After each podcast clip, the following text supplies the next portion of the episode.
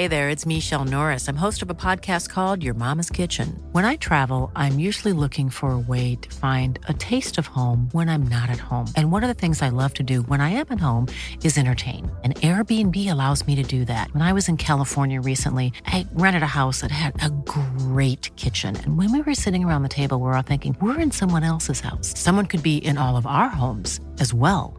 If you have a home, but you're not always at home, you have an Airbnb. Your home might be worth more than you think. Find out how much at airbnb.com/slash host.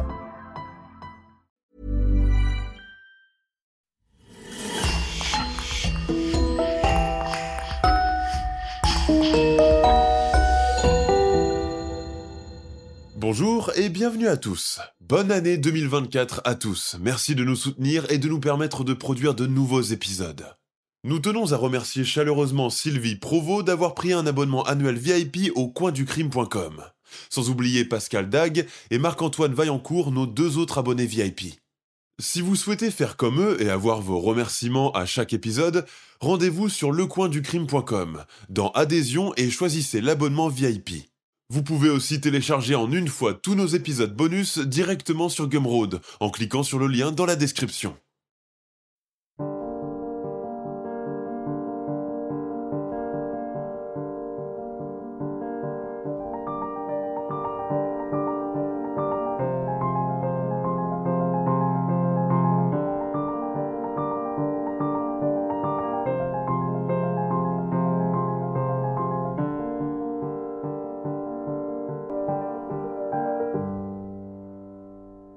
Camping sauvage reste certainement l'une des activités les plus prisées en Amérique du Nord et dans d'autres parties du monde. Pause momentanée avec un monde ultra informatisé et connecté, il symbolise pour beaucoup des moments de partage, de plaisir simple et de convivialité. Seulement, parfois, ce genre d'aventure peut prendre des aspects plus dramatiques. Et c'est à travers deux affaires criminelles particulièrement terrifiantes que nous allons vous le raconter aujourd'hui. Au début des années 80, la famille Johnson pose son campement dans la réserve de Wells Gray Park au Canada. Elle ne le sait pas encore, mais ses vacances idylliques vont prendre une tournure fatale. Toujours au début des années 80 en Californie, la famille Sharp vient de louer un petit chalet pour s'y installer dans l'attente de trouver un meilleur logement. Seulement, elle ignore encore ce qui l'attend. Cela marquera le début de l'affaire Keddy, plus connue sous les meurtres du cabanon numéro 28. Première affaire, les mystérieux meurtres de Wells Gray Provincial Park. En août 1982, la famille Johnson, originaire de Victoria, en Colombie-Britannique, décide de partir en vacances à bord de sa voiture Ford Plymouth 1979. La famille est composée de Jackie Johnson, 40 ans, femme au foyer.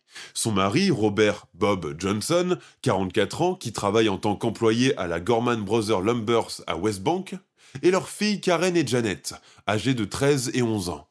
Sur leur trajet, les Johnson font une halte pour récupérer les parents retraités de Jackie, George et Edith Bentley, respectivement âgés de 62 ans et 59 ans. Cela tombe bien, George Bentley vient de faire l'acquisition d'un camping-car qui sera un plus pour le voyage. Bob Johnson charge un bateau en aluminium sur le toit du camper, en prévision de balade et de pêche dans la crique de Clearwater. Les deux familles prennent ensemble la route le 2 août 1982. Le parc provincial de Wells Gray Park est situé à environ 4 heures de trajet depuis le domicile des Johnson à Kilona. Ce parc, très populaire dans les années 70 et 80, s'étend sur environ 5200 km et est classé quatrième plus grande réserve naturelle de la Colombie-Britannique. L'endroit est sécurisé et surplombé d'une vallée magnifique, presque à l'état sauvage, entouré de forêts de hêtres et de bouleaux, ainsi que de nombreux lacs. Arrivée à destination, la famille choisit son emplacement, non loin de la crique d'Old Beer, et dresse son campement. Sur le site, le hiking, la natation et la pêche sont les activités les plus prisées. Comme le camping-car n'est pas assez spacieux pour que tout le monde puisse y dormir, il est convenu que les filles, Karen et Janet, dorment dehors, dans une tente, et que leurs parents et leurs grands-parents passent la nuit à l'intérieur du camper. Seulement, ni les Johnson ni les Bentley ne savent que les collines ont des yeux, et ils ignorent qu'ils sont observés depuis leur installation. L'homme qui les espionne à la jumelle se prénomme David Cheering. De toute évidence, il est clair qu'il est déjà complètement obsédé par les deux sœurs adolescentes, blondes, bronzées et en maillot de bain. De retour dans son cabanon de pêche, il est dans tous ses états, déjà tout excité à l'idée de les espionner les jours suivants à leur insu. Mais qui est donc ce David Cheering On sait peu de choses sur lui, sinon qu'il est né en 1959 dans la vallée de Clearwater, province de Vancouver, dans une modeste famille de fermiers. David est le cadet des trois enfants du couple Cheering. Dans l'école élémentaire de son village, on raconte qu'il était un élève médiocre, timide et introverti. Son père, William, a déjà fait de la prison par le passé pour des motifs inconnus. Et c'est justement pour tenter de laver ce passé familial peu reluisant que l'aîné de la fratrie Cheering devient shérif. Après avoir péniblement terminé son cursus élémentaire, David entame une formation de mécanicien et fait quelques petites bricoles de menuiserie pour tenter de joindre les deux bouts. On pourrait dire que son parcours ressemble à celui de n'importe quel garçon issu du monde rural en ces années-là, un milieu où on ne fait pas en général de grandes études et on n'exerce pas une carrière brillante. Mais David n'est pas vraiment comme les autres gars de sa paroisse. Il l'aurait souhaité d'ailleurs. Lui porte un fardeau plus lourd encore, un physique ingrat qui le complexe, et en particulier son faciès. Doté d'un gros nez proéminent, de petits yeux enfoncés et portant une petite moustache, d'une hygiène douteuse et arborant un look négligé, David sait qu'il dégoûte et fait peur aux filles. Certaines n'osent même pas le regarder en face. Le jeune apprenti mécanicien traîne cette laideur comme un boulet au pied, convaincu qu'aucune femme ne voudra de lui à cause de son apparence repoussante. Ce complexe tourne bientôt en une obsession latente pour l'autre sexe, et la peur qu'il suscite chez les femmes le plonge dans une excitation sexuelle monstrueuse. Alors, il se soulage en parcourant les magazines pornographiques, à l'abri des regards, dans sa petite cabane de pêche. La saison estivale est une véritable aubaine pour David le solitaire, car elle lui permet d'espionner les vacancières en petite tenue depuis sa tanière, utilisant pour cela des jumelles. Seulement, ces belles sont en général toujours accompagnées, et il n'a jamais osé les aborder. Et puis voilà que ces deux jeunes filles Johnson, à peine sorties de l'enfance, sont arrivées avec leur famille en camping-car. Pendant des jours, à chaque retour de son travail au garage, David reste là, à les espionner du haut d'une colline. La vue de Karen et Janet en maillot de bain, allongés sur leurs serviettes de plage et se tartinant le corps de crème solaire, l'excite au point qu'il se met à trembler de tous ses membres. De son côté, la famille Johnson, nullement inquiétée de ce qui se trame, continue de profiter de son séjour en pleine nature, entre baignades, balades en bateau, barbecue et longues soirées à faire griller des marshmallows autour du feu. Durant ses journées de travail chez le garagiste, David Cheering ne pense plus qu'au moment où il rentrera à Wells Grey Park pour entrevoir à travers les verres de ses jumelles les deux sœurs. La nuit, seul dans son lit, il se met à fantasmer sur ce qu'il ferait à Karen et Janet, s'imaginant en train de les dénuder et les violer. Il en perd le sommeil, la notion des choses, se montre oublieux de son travail et se fait gronder plus d'une fois par son patron. Cheering rentre dans une sorte de tourbillon. Et puis arrive la nuit du 9 août 1982. Il a pris sa décision. Il décide de pénétrer finalement dans le campement des vacanciers. Dissimulé derrière un buisson et sans faire le moindre bruit, il aperçoit d'abord les adultes, Bob Johnson, sa femme Jackie et ses parents, assis autour d'un feu de camp en train de bavarder en buvant de la bière et profiter de la fraîcheur du soir. La radio, posée sur une table, diffuse une émission de variété où la voix langoureuse d'Elvis Presley entonne I can't help falling in love. Pendant ce temps, les filles sont dans leur tente, en train d'écouter de la musique pop dans leur Walkman et lire des BD. Mais cette soirée si paisible se transforme rapidement en cauchemar. Tout le monde les bras en l'air braille David Shearing, en surgissant comme un diable de sa cachette. Les femmes se mettent aussitôt à hurler, mais l'homme leur fait signe de se taire avec son arme. Karen et Janet, leurs écouteurs enfouis dans leurs oreilles, entendent à peine ce qui se passe à l'extérieur. L'aspect de Cheering fait froid dans le dos. Son visage bancal et maigre, son gros nez, ses yeux écarquillés, La sueur baigne son front dégarni où sont collées des mèches de cheveux bruns qu'il dégage avec fureur. Maladroitement, il braque le canon de son fusil sur le couple Johnson et les parents de Jackie, George et Edith. Puis il leur ordonne de s'allonger sur l'herbe, les mains sur la nuque, à l'instar des hold-up dans les banques. Il s'exécute. Ensuite, la fusillade commence. Bob Johnson est abattu le premier d'une balle dans le crâne. Le meurtrier dirige par la suite son arme sur George Bentley et sa fille Jackie, qui l'achève de deux balles tirées dans la nuque. Le bruit des détonations finissent par alerter les deux sœurs, qui arrachent leurs écouteurs et sortent hors de leur tente pour faire face à l'horreur. La vue de Karen et Janet déboussole pendant un moment Cheering, qui craint de les voir prendre la fuite. Surtout qu'elles se mettent à hurler à l'unisson Maman Maman Furieux, il dirige son fusil calibre 22 sur elles et leur ordonne d'imiter les autres et de s'allonger face contre terre. Edith Bentley est la suivante. Elle fait une tentative désespérée pour s'échapper, mais l'assassin est plus rapide qu'elle et finit par la rattraper pour la reconduire sur le lieu d'exécution. Elle est immédiatement achevée d'une balle tirée dans le crâne. Le bruit des détonations s'arrête. La forêt replonge dans un silence opaque et terrifiant. Seule la radio continue de diffuser des ballades rock américaines, donnant à cette macabre scène un aspect surréaliste. L'assassin se tourne alors vers ses deux proies restantes, celles qu'il convoite depuis leur arrivée à Wellsgray Park, celle qu'il a espionnée pendant des jours entiers. Les voilà à présent à la merci de ses pulsions sordides. Karen et Janet sont toujours immobiles, pieds nus, vêtues de légers pyjamas et blotties l'une contre l'autre. Elles sont en état de choc, incapables de pleurer et de réaliser le carnage de leurs parents et grands-parents. Elles pensent qu'elles sont en plein cauchemar et qu'elles finiront bientôt par se réveiller avec la voix de maman, les appelant pour le petit déjeuner. Quand Karen soulève légèrement la tête, elle voit le visage éclaboussé de sang de David Shearing penché sur elle. Son regard est fauve, glaçant, celui d'une bête traquée.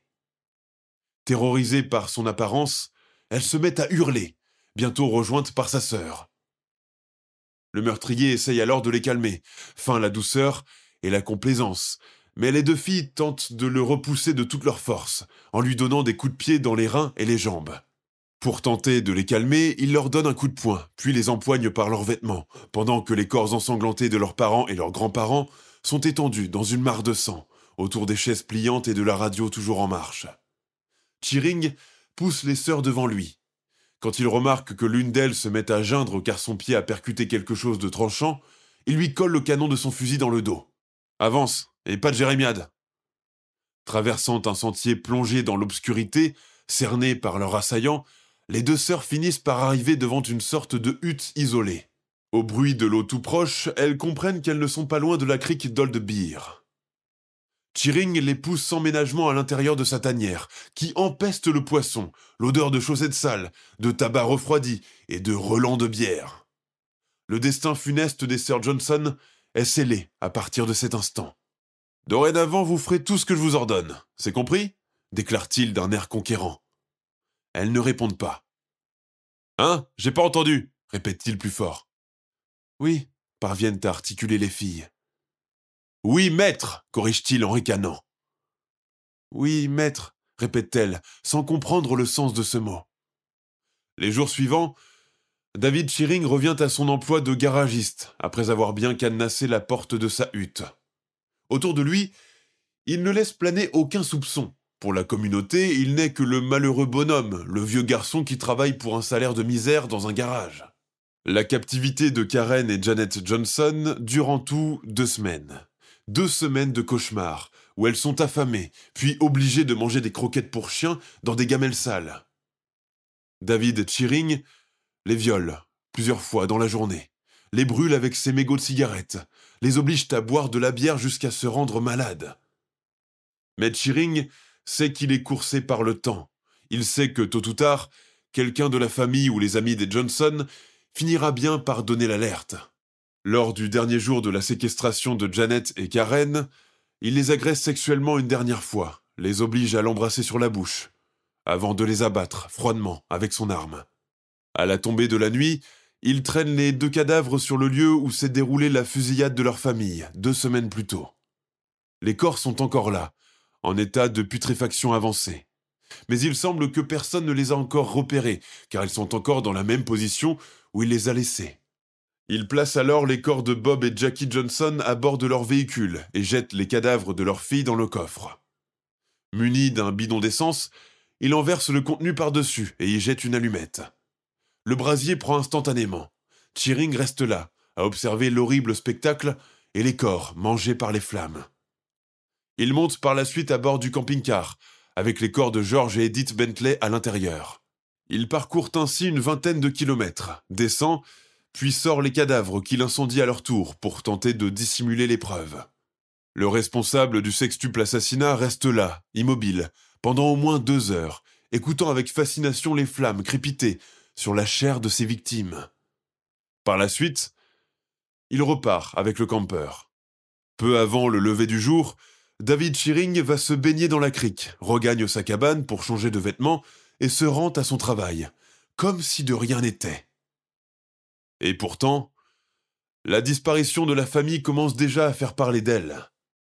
Deux semaines se sont écoulées sans que Bob Johnson ne se présente à la West Bank. Avant de partir en vacances, il avait pourtant averti son directeur de sa date de retour. Mais rien. Deux, trois, cinq jours se passent encore sans qu'il ne donne signe de vie. Ses collègues commencent alors à s'inquiéter sérieusement. Depuis vingt ans qu'il travaille dans la structure, Bob n'a jamais manqué une seule journée de travail. Il est réputé pour son sérieux et respecte la parole donnée. Il décide dans un premier temps de téléphoner chez lui, mais il tombe à plusieurs reprises sur le répondeur où la voix préenregistrée de son épouse claironne. Hello, vous êtes bien chez Robert et Jacqueline Johnson. Nous ne sommes pas là pour le moment. Veuillez laisser votre message après le bip. Deux collègues de Bob se rendent alors à son domicile. Ils sonnent à la porte du pavillon, font le tour, questionnent les voisins immédiats qui leur répondent que non plus sont sans nouvelles d'eux.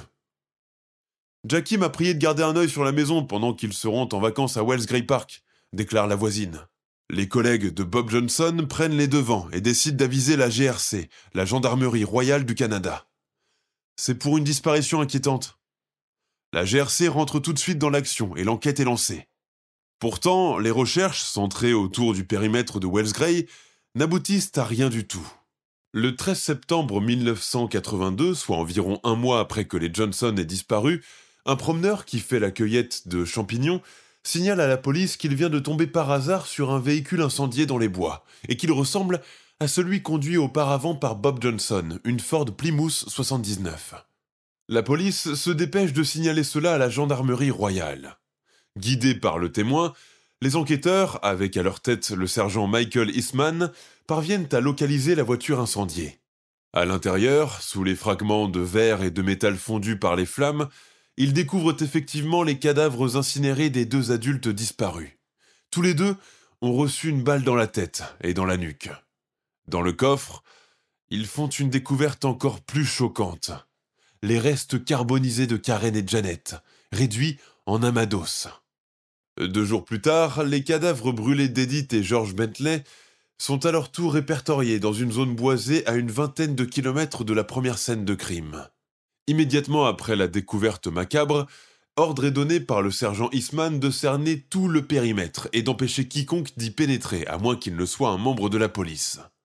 Les villageois des alentours et quelques vacanciers qui viennent à peine d'arriver n'ont d'autre choix que de s'amasser en haut de la colline pour observer le déroulement des opérations, sans aucune chance de pouvoir s'approcher de plus près. Certains touristes venus d'Ottawa ou de Vancouver, paniqués à l'idée de subir le même sort, préfèrent rebrousser chemin ou changer de destination de vacances. L'examen médico-légal effectué sur les fragments d'os révèle que les six victimes ont d'abord été abattues avec un fusil calibre 22 avant d'être incinérées. Entre-temps, les enquêteurs identifient l'emplacement du lieu où s'est déroulée l'exécution, soit à une vingtaine de kilomètres du camping-car. Il se trouve que ce site appartenait jadis au centre correctionnel d'Old Bear Creek. Sur la scène du crime, les enquêteurs repèrent des douilles, des canettes de bière placées dans une glacière près du cours d'un ruisseau, et deux bâtons avec des marshmallows destinés à être grillés, probablement préparés par les Johnson juste avant leur fusillade massive. De leur côté, tout l'équipement de camping, à savoir les chaises pliantes, la radio, les vêtements, les ustensiles électroniques, le camping-car, le bateau et d'autres biens personnels appartenant aux familles Bentley et Johnson, ont tous disparu. Lorsque la presse et le journal télévisé annoncent la découverte des corps assassinés et incinérés de la famille Johnson dans le parc provincial, cela provoque immédiatement une onde de choc dans la communauté locale et à travers tout le Canada. Mais qui a bien pu s'en prendre à de paisibles vacanciers dans un lieu pourtant réputé pour être sûr et densément fréquenté chaque année Telle est la question qui revient dans toutes les bouches. S'agit-il d'un prisonnier évadé, d'un braconnier, d'un fou, d'un zonard? Dès les premières heures suivant la découverte de la tragédie, les autorités sont pressées par le temps. Ordre est donné pour que des recherches aériennes et terrestres soient faites. Des témoins potentiels sont également longuement interrogés afin de comprendre ce qui s'est passé. Mais rien de convaincant ne vient à bout de l'énigme. Personne ne sait ce qui est arrivé aux Johnson, ni comment ils ont été assassinés d'une manière aussi barbare. Quel a été le motif surtout? Le vol? Une bagarre qui a mal tourné? Une dispute entre le couple qui a abouti à une folie meurtrière? Les spéculations les plus folles commencent à circuler sur le sujet, mais les proches des Johnson et les collègues de Bob assurent que c'étaient des gens bien, parfaitement équilibrés et sans problème. D'ailleurs, le mari ne possédait pas de permis de port d'armes. Malgré des recherches approfondies menées par les membres de la gendarmerie, rejoints par des volontaires des alentours, la trace du ou des commanditaires des crimes est introuvable.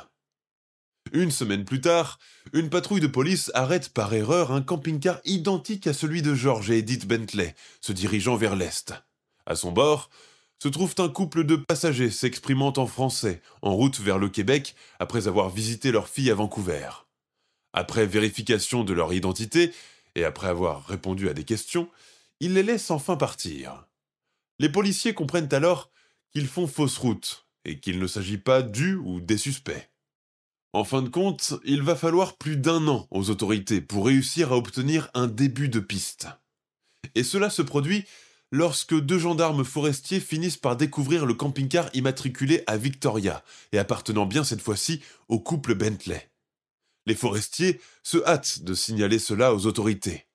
En arrivant sur les lieux, ces derniers découvrent que le campeur a été récemment et partiellement incendié. Pendant ce temps, au poste de police du comté de Clearwater, une liste de suspects potentiels a été dressée. Lors des interrogatoires, certains individus sont rapidement écartés, d'autres sont davantage examinés. Les enquêteurs, qui tiennent à étudier tous les motifs possibles de chacun d'eux, finissent par suivre différentes pistes qui s'avèrent finalement fausses, retardant ainsi l'avancement de l'enquête. Parmi les suspects initiaux figurent des connaissances de la famille, des campeurs et même des chasseurs de primes.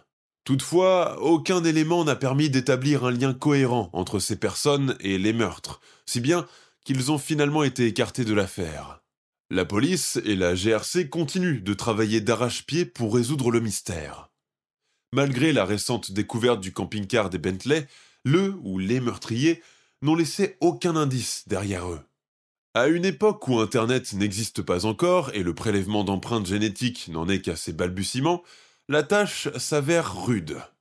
Il va falloir encore plusieurs mois avant que le véritable coupable ne soit finalement appréhendé. Alors que l'enquête est sur le point d'être classée pour manque de preuves, les autorités de la Colombie-Britannique commencent à s'intéresser à un certain David Cheering. Ils apprennent alors que dans les jours précédant les meurtres, Cheering vivait dans une espèce de hutte aménagée pour la pêche, à proximité de la réserve de Wells Grey Park. Le 27 octobre 1982, soit trois mois après le massacre, la police réussit finalement à arrêter David Cheering, l'homme responsable des meurtres brutaux des familles Bentley et Johnson. Âgé de 35 ans, ce dernier est appréhendé à bord de son pick-up, alors qu'il tentait de fuir le Canada en direction de l'enclave américaine frontalière de Point Roberts. La fouille du véhicule et les preuves découvertes, dont le portefeuille de Bob Johnson, des maillots de bain appartenant à ses filles, la radio des Bentley et la somme de 400 dollars en espèces, font rapidement la liaison avec Shearing au meurtre, en particulier une licence de chasse qui appartenait à George Bentley, le père de Jackie. Les policiers sont dégoûtés par l'aspect de l'homme. Il dégage une forte odeur corporelle. Ses vêtements sentent l'alcool, sans compter sa figure repoussante. Ils imaginent que c'est la dernière chose que les victimes ont vue avant de mourir. David Cheering, se trouvant cerné, passe rapidement aux aveux. Il raconte qu'il est un homme de la région, originaire du comté de Clearwater, que son père est mort d'un cancer quelques mois seulement avant les massacres, qu'il a un frère shérif. La famille possède un modeste ranch. Il raconte qu'il a été tout de suite obsédé par la famille qu'il a surveillée depuis son arrivée dans le parc national. Il a admis leur avoir volé leurs bateaux et d'autres objets comme de l'argent, profitant de leur absence lors de déplacements au centre-ville pour faire le plein d'essence et les courses. Cependant, ses motifs ne sont pas clairs, mais il déclare que certains membres de la famille auraient été impliqués dans un incendie au cours duquel son propre père avait été injustement condamné. Chiring avait également mentionné que la consommation d'alcool pourrait avoir joué un rôle dans ses actions. Ses aveux révèlent aussi des informations sur la façon dont il avait transporté les corps jusqu'à un endroit éloigné où il les a brûlés pour tenter d'effacer toute preuve de son crime. Mais sa motivation première reste la présence des filles Johnson, sur lesquelles il a carrément fait une fixation sexuelle. Je les ai espionnées à la jumelle pendant des jours, dès le lendemain de leur arrivée à la réserve. Les deux adolescentes me titillaient en particulier. J'observais leur routine, leurs faits et gestes, chaque parcelle de leur corps. Je savais que je courais un risque en les kidnappant sans abattre tout le monde, car ils auraient alerté tout de suite les flics. C'est ainsi qu'une nuit je me suis introduit en douce dans leur campement, et pris en otage les adultes. Je ne voulais pas les tuer au début, mais j'ai compris que c'était la seule solution pour avoir les filles. Alors j'ai descendu tout le monde, et mis le feu à leur bazar. Puis j'ai emporté les deux sœurs qui couinaient durant tout le trajet jusqu'à ma cabane, au fond des bois.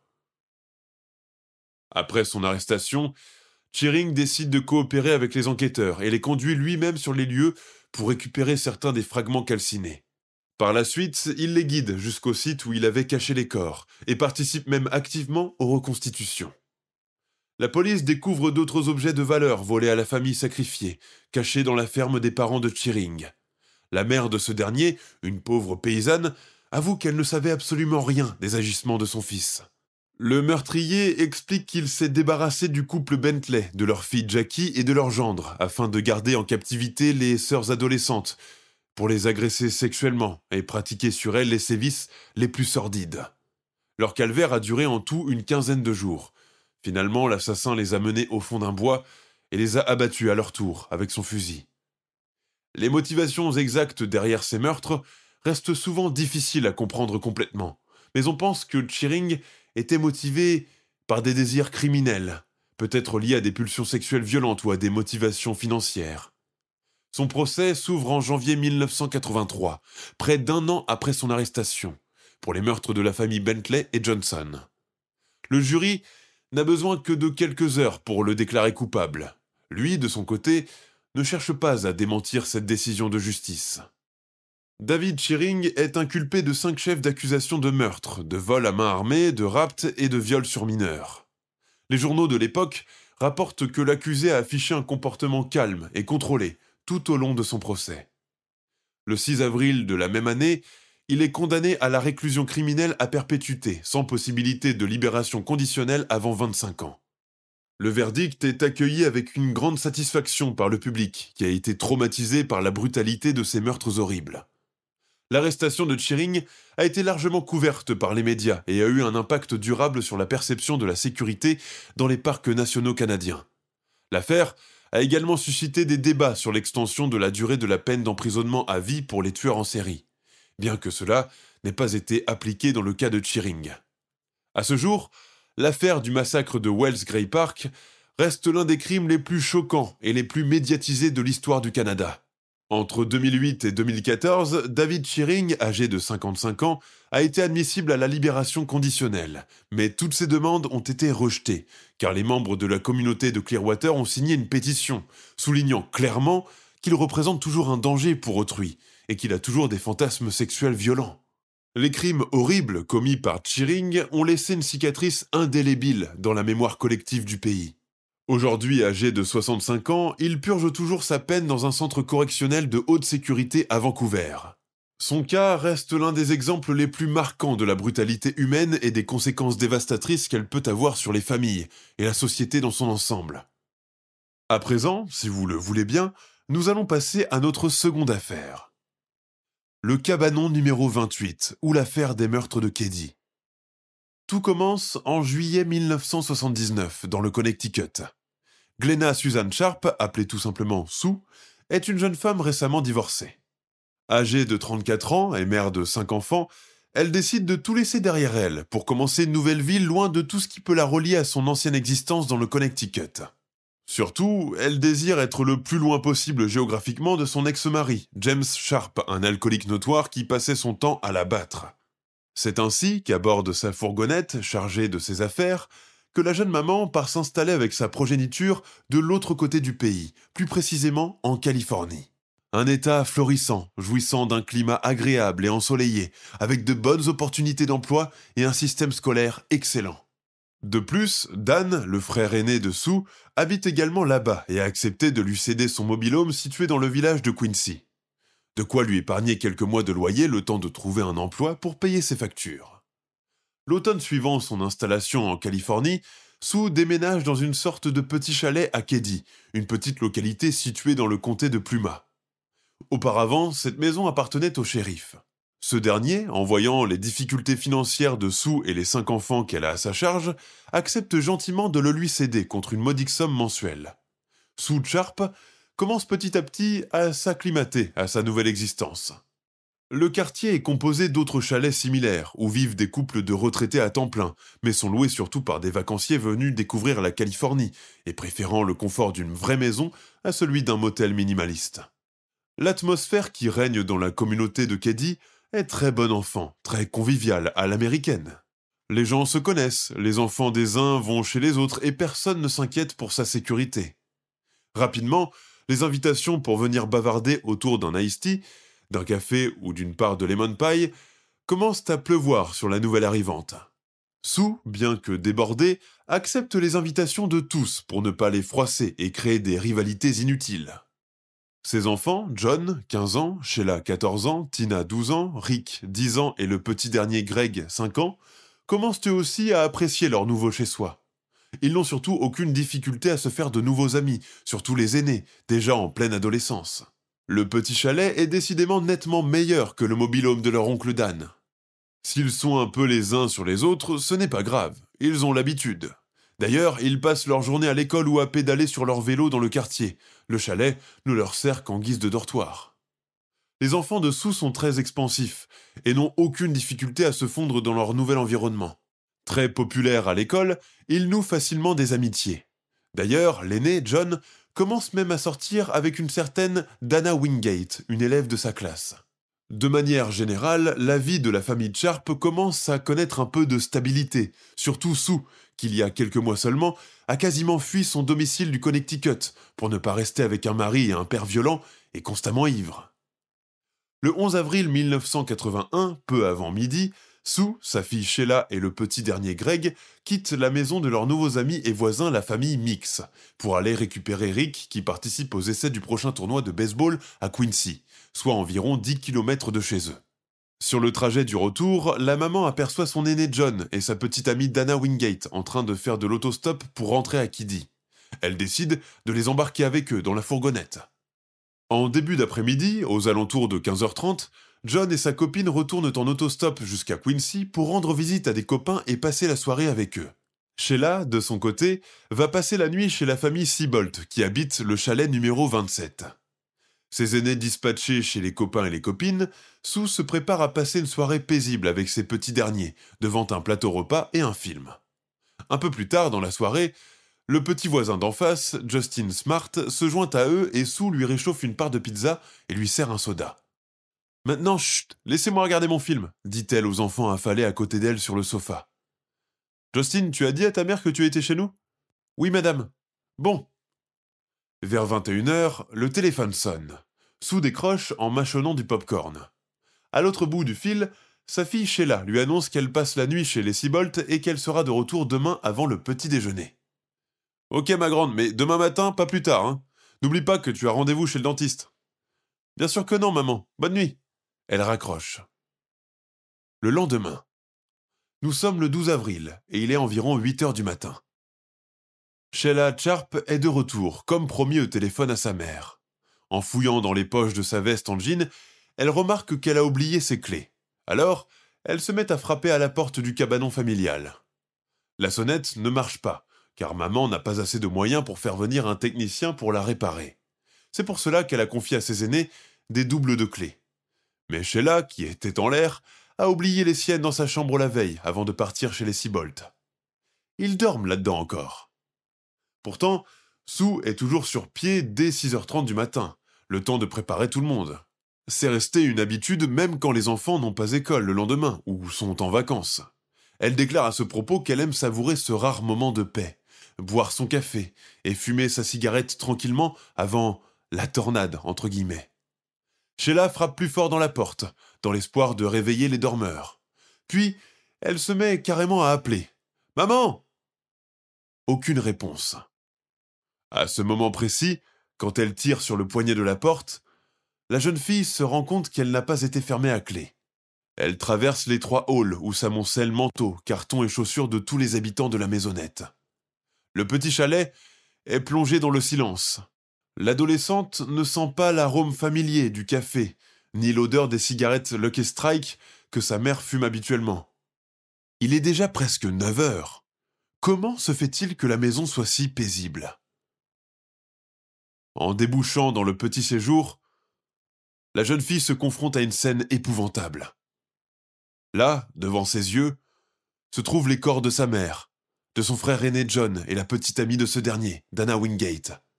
Tous les trois sont ligotés, battus à mort et poignardés. Pire encore, ils ont été étranglés avec des fils électriques. La vision est tellement horrifiante que Sheila se met aussitôt à hurler. Elle retourne tout de suite chez la famille Sibolt, chez qui elle a passé la nuit. Maman, Johnny et, Dana, parvient-elle à articuler avant de perdre connaissance. Dès l'annonce du triple assassinat, la communauté de Kiddy est en ébullition, complètement dévastée et plongée dans le désarroi le plus total. Qui a pu commettre un acte aussi odieux sur cette pauvre Suzanne et ses enfants? Ce qui rend l'affaire encore plus troublante, c'est que deux autres enfants, à savoir Greg, Rick et le petit voisin Justin Smart, sont retrouvés sains et saufs, allongés sur le lit de la chambre des garçons et dormant paisiblement. Tina, l'autre fille de a tout simplement disparu, sans laisser de traces. Quand les hommes du shérif arrivent sur les lieux, ils sont confrontés à la même scène terrible qu'a vue Sheila Sharp en rentrant chez elle. Le plus étonnant est que les voisins des maisons adjacentes n'ont entendu aucun vacarme, alors que les murs des cabanons sont assez minces pour laisser filtrer le moindre bruit. Un couple de vacanciers, logeant à une trentaine de mètres, rapporte de son côté avoir entendu des gémissements aux alentours d'une heure ou une heure et demie du matin, sans plus. L'examen légiste des trois victimes atteste qu'elles ont été poignardées à plusieurs reprises dans les organes vitaux, qu'elles ont été frappées à la tête à l'aide d'un marteau, avant d'être bâillonnées avec du ruban adhésif et étranglées avec des fils électriques. Aucune agression sexuelle n'a été signalée. Sur la scène du crime, deux couteaux à viande sont retrouvés. Il se trouve que l'assassin s'est tellement acharné sur les victimes que le bout de la lame a été tordu. L'enquête qui a suivi est entravé par d'innombrables erreurs, des relevés de preuves perdues, des dossiers égarés ou mal classés, des expertises bâclées, des témoignages contradictoires, des policiers qui ne savent pas s'y prendre pour interroger les enfants survivants, et n'ont fait que les traumatiser, etc. Surtout, l'une des causes du retard de cette enquête mal partie, depuis son commencement, est la rivalité qui oppose les forces de police avec les agences gouvernementales. Le corps de la petite Tina Sharp, portée disparue au moment des faits, ne sera retrouvé que trois ans plus tard, dans un sentier désertique, à environ 200 km de Kiddy. Autour de ces restes, la police retrouve un jean taille enfant, un plaid et du ruban adhésif. Le FBI, qui avait fait auparavant tout un tapage pour s'occuper du cas de la disparition de Tina Sharp, a fini par se retirer de l'affaire, laissant tout le monde abasourdi. Malgré le travail des enquêteurs, aucune arrestation n'a été effectuée à l'époque, et l'affaire est rapidement devenue un cold case inexpliqué. De plus, la grande couverture médiatique du terrible fait divers finit par faire grand bruit dans le reste du pays. Certains n'hésitent pas à faire le parallèle avec le film Vendredi 13, sorti à peu de choses près au même moment que le triple assassinat de la famille Sharp. Le film raconte d'ailleurs un massacre en série qui a lieu dans un camp de vacances, perpétré par le personnage de Jason, un tueur masqué. En 2013, soit 32 ans après les faits, de nouveaux développements ont ravivé l'intérêt pour l'affaire lorsque les autorités ont annoncé qu'elles rouvraient le dossier. Cependant, aucune percée significative n'a été réalisée et les meurtres de Keddy demeurent enveloppés de mystères. Au fil des ans, de nombreuses théories ont émergé quant à l'identité du tueur et aux motivations derrière ces meurtres brutaux. Certains suggèrent un crime lié à la drogue, d'autres pointent du doigt des individus de la communauté locale, tandis que d'autres encore évoquent la possibilité d'un tueur en série, voire carrément un tueur à gages envoyé par l'ex-mari de Suzanne Sharp pour se venger. Certains témoignages ont également été remis en question, ce qui a compliqué davantage l'élucidation de l'affaire. Les théories du complot et les spéculations persistent, alimentant la perplexité entourant ces meurtres non résolus. L'affaire des meurtres du Cabanon 28 continue d'évoquer un sentiment d'injustice et de tristesse au sein de la communauté et au-delà. Malgré les progrès technologiques dans le domaine de la criminalistique, le mystère demeure impénétrable, laissant les proches des victimes sans réponse, et le village de Keddy marqué par un crime qui refuse de céder ses secrets. Tant que l'identité du tueur restera inconnue, l'affaire continuera de hanter l'imaginaire collectif, laissant derrière elle une histoire sombre et troublante.